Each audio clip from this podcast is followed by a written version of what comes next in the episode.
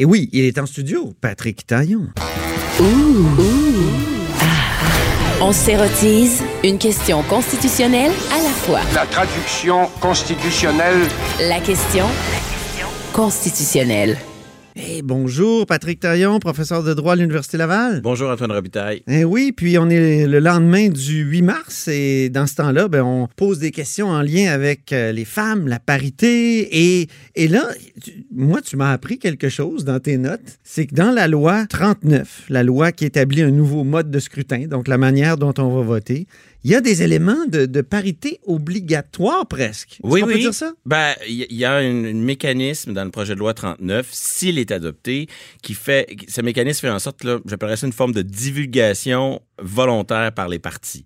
C'est-à-dire que avant l'élection, chaque parti devrait donner un objectif, devrait divulguer un objectif, et avant le scrutin, probablement lorsque la fin de la période de mise en candidature est terminée, chaque parti doit produire un rapport pour dire à quel point il a atteint ou non l'objectif qui s'était lui-même fixé. OK. Et le directeur général des élections serait obligé ensuite de publier tous ces rapports, donc à la fois l'objectif et son atteinte, euh, sur un site Internet. Donc, on est dans une logique de, de, créer une spirale virtueuse là, où on dit euh, fixez-vous un objectif, puis on va, vérifier, on va dire au monde si vous l'avez atteint ou pas.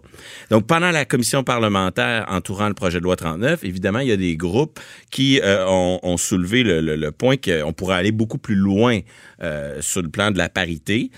Moi, aujourd'hui, je veux pas nécessairement qu'on examine est-ce que c'est bon ou pas de faire, d'avoir des mesures plus fortes pour la parité, mais plutôt de poser la question, est-ce qu'il y a des obstacles constitutionnels à l'adoption de ces mesures euh, favorables à la parité. Si on, si on veut aller plus oui, parce loin, c'est la chronique est-ce que ça constitutionnelle? Oui. On est, hein, Est-ce qu'il y a des C'est empêchements? le prisme par lequel on regarde le monde. Oui, exactement. Donc, est-ce qu'il y a des empêchements dans la Constitution à aller vers une parité plus forte? Puis là, le premier réflexe, il y a- il y a trois, y a trois types de, d'empêchements. D'abord, il y a le rôle du gouverneur général. Ça, c'est, ou du lieutenant-gouverneur au Québec. Donc, le représentant de Sa Majesté, là, lui, il a une marge de man... Officiellement, là, il- politiquement, il décide de rien dans la vie.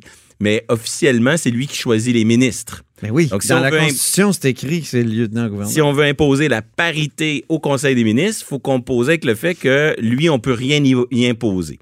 Deuxième euh, obstacle, c'est que les gens, quand ils votent, ben, ils ont une liberté de choix et aussi la liberté de se porter candidat. Ça, c'est des choses qui sont garanties par les chartes. Mais éventuellement, et un juge pourrait aussi dire que des mesures trop fortes en faveur de la parité pourraient être contraires à la liberté d'association parce qu'un parti, c'est une association libre. Mais Bon, ça, c'est des obstacles. Est-ce qu'on peut les surmonter? Euh, moi, je crois que oui. Ça, dépend, ça dépend quel type de parité on vise. Donc, parité au Conseil des ministres, l'enjeu, c'est le lieutenant-gouverneur.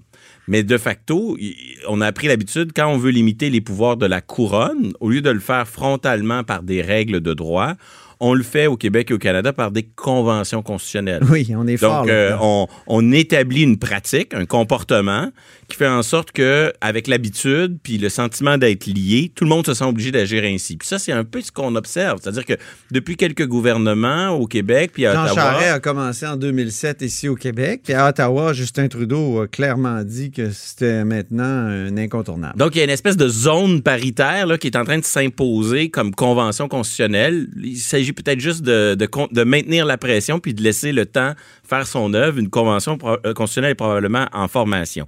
Après, est-ce qu'il n'y aurait pas moyen, un peu comme on le fait avec les élections à date fixe, c'est-à-dire euh, de faire une loi un peu molle qui dirait euh, cette loi ne vise pas à affecter la charge de lieutenant-gouverneur, mais on souhaite des gouvernements paritaires. Parce là, il faut le rappeler aux gens, là, si on change la charge du- de la reine, comme on dit, Oui. ou du lieutenant-gouverneur, ça prend une modification constitutionnelle. à l'unanimité. C'est la plus compliquée. Mais, mais parfois, on va... euh, on contourne ça. On va contourner ça. Donc, il y y a- il y a un obstacle là, mais il n'y a rien d'insurmontable si on fait preuve d'imagination. Pour ce qui est des députés, là, c'est plus compliqué. Avec le nouveau mode de scrutin, on, il devrait y avoir deux types d'élections, des élections traditionnelles comme on connaît et des élections par liste. Alors, le plus facile pour la parité, c'est de l'imposer dans les listes, puisque chaque parti établit, mettons, pour une région, 10 candidatures ou 5 candidatures, et là, respecterait le principe d'alternance, le premier sur la liste étant d'un sexe, le deuxième sur la liste étant de l'autre sexe, et ainsi de suite. Donc, pour ce, ce scrutin de liste, c'est peut-être plus facile. Pour les circonscriptions, c'est plus compliqué parce que euh, les membres d'un parti politique ont cette espèce de liberté d'association de désigner le candidat de leur choix. C'est ça. Euh, éventuellement, on- même si on impose... Québec solidaire, dans Québec solidaire, il y a des, il y a des euh, militants qui ont imposé une candidature à la direction du parti euh, lors des élections dans, partielles dans Jean Talon. Oui, et exemple. donc le parti contrôle pas toujours qui va ça. présenter. Et il y a une espèce d'hypocrisie aussi. Si on dit au, au parti, vous devez présenter autant d'hommes que de femmes dans les circonscriptions aux élections, ça garantit pas du tout une parité de résultats parce que euh, un parti peut présenter euh, des candidatures dans des comtés perdus juste pour atteindre le quota sans nécessairement que ça se traduise dans des, dans des, euh, dans des résultats. Donc, peut-être que si on, on voulait absolument atteindre la parité, euh, il faudrait, et là je, je sais que l'idée peut sembler choquante, mais de dire dédoublons les deux députés par circonscription. Et Ah. ainsi, euh, au lieu d'en avoir 125, on en aurait 250. Encore une fois, c'est comme Québec solidaire, mais micro-femme, micro-homme. Exactement. Là, Ah il y aurait, il y aurait deux, deux sièges, mais là, évidemment, on voit les arguments de coût, de, de nombre, etc. Mais Et des gens non genrés. oui, quoique le- les problèmes Complexité supplémentaire. les problèmes d'identité de genre pourraient être résolus par une déclaration volontaire. Donc, chacun se déclarerait du sexe de son choix, mais, Mais quelqu'un qui dit qu'il est ni un ni l'autre? évidemment, quelqu'un qui est non-binaire, on pourrait le mettre hors, hors quota, je sais pas. Il faudrait trouver euh, des la- façons de, de gérer cela. OK. Mais chose certaine, euh, euh, tous ces, ces problèmes de, de- de circonscription euh, euh, sont euh, présentent des difficultés qu'on pourrait graduer, si je peux dire. C'est- La parité sur la liste, c'est ce qui est le plus facile à faire, qui pose le moins de problèmes. La parité de résultats, euh, que de, de dédoubler les candidatures, c'est facile sur le plan constitutionnel, mais plus difficile à défendre sur le plan des coûts.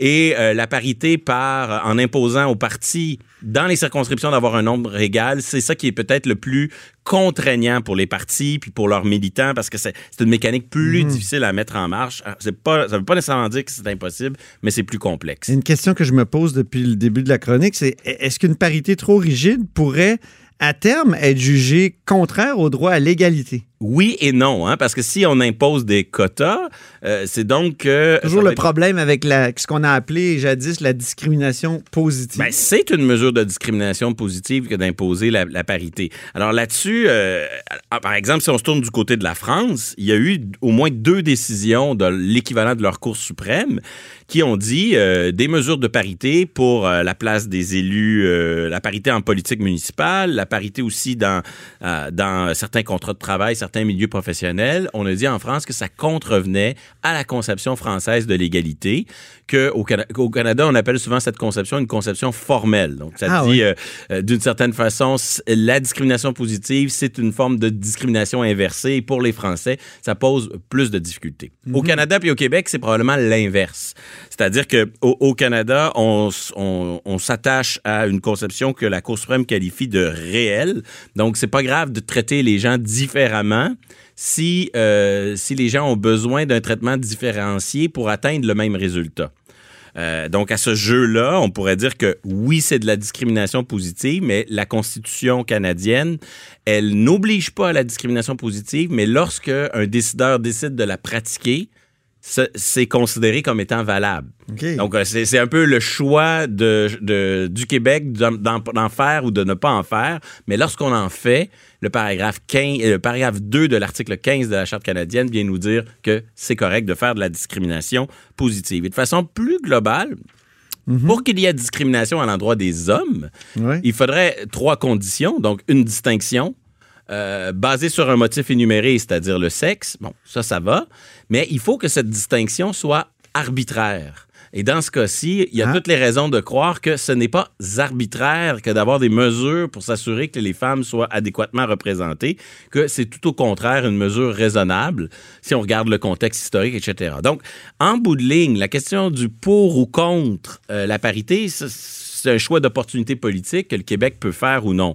Mais prétendre que euh, le projet de loi 39 ne peut pas aller plus loin sur le plan de la parité ah, pour des motifs liées à la Constitution, c'est peut-être utiliser la Constitution comme un faux prétexte. hein. Des fois, quand Ah, on oui. ne veut pas faire quelque chose, on, on C'est dit Ah, c'est de la faute de la C'est Constitution. pratique de dire que c'est de la faute de la Constitution. Il y a de réelles contraintes, Oui. mais rien d'insurmontable. C'est un bon mot de la fin. Merci beaucoup, Patrick Taillon. Au plaisir. Patrick Taillon est professeur de droit à l'Université Laval.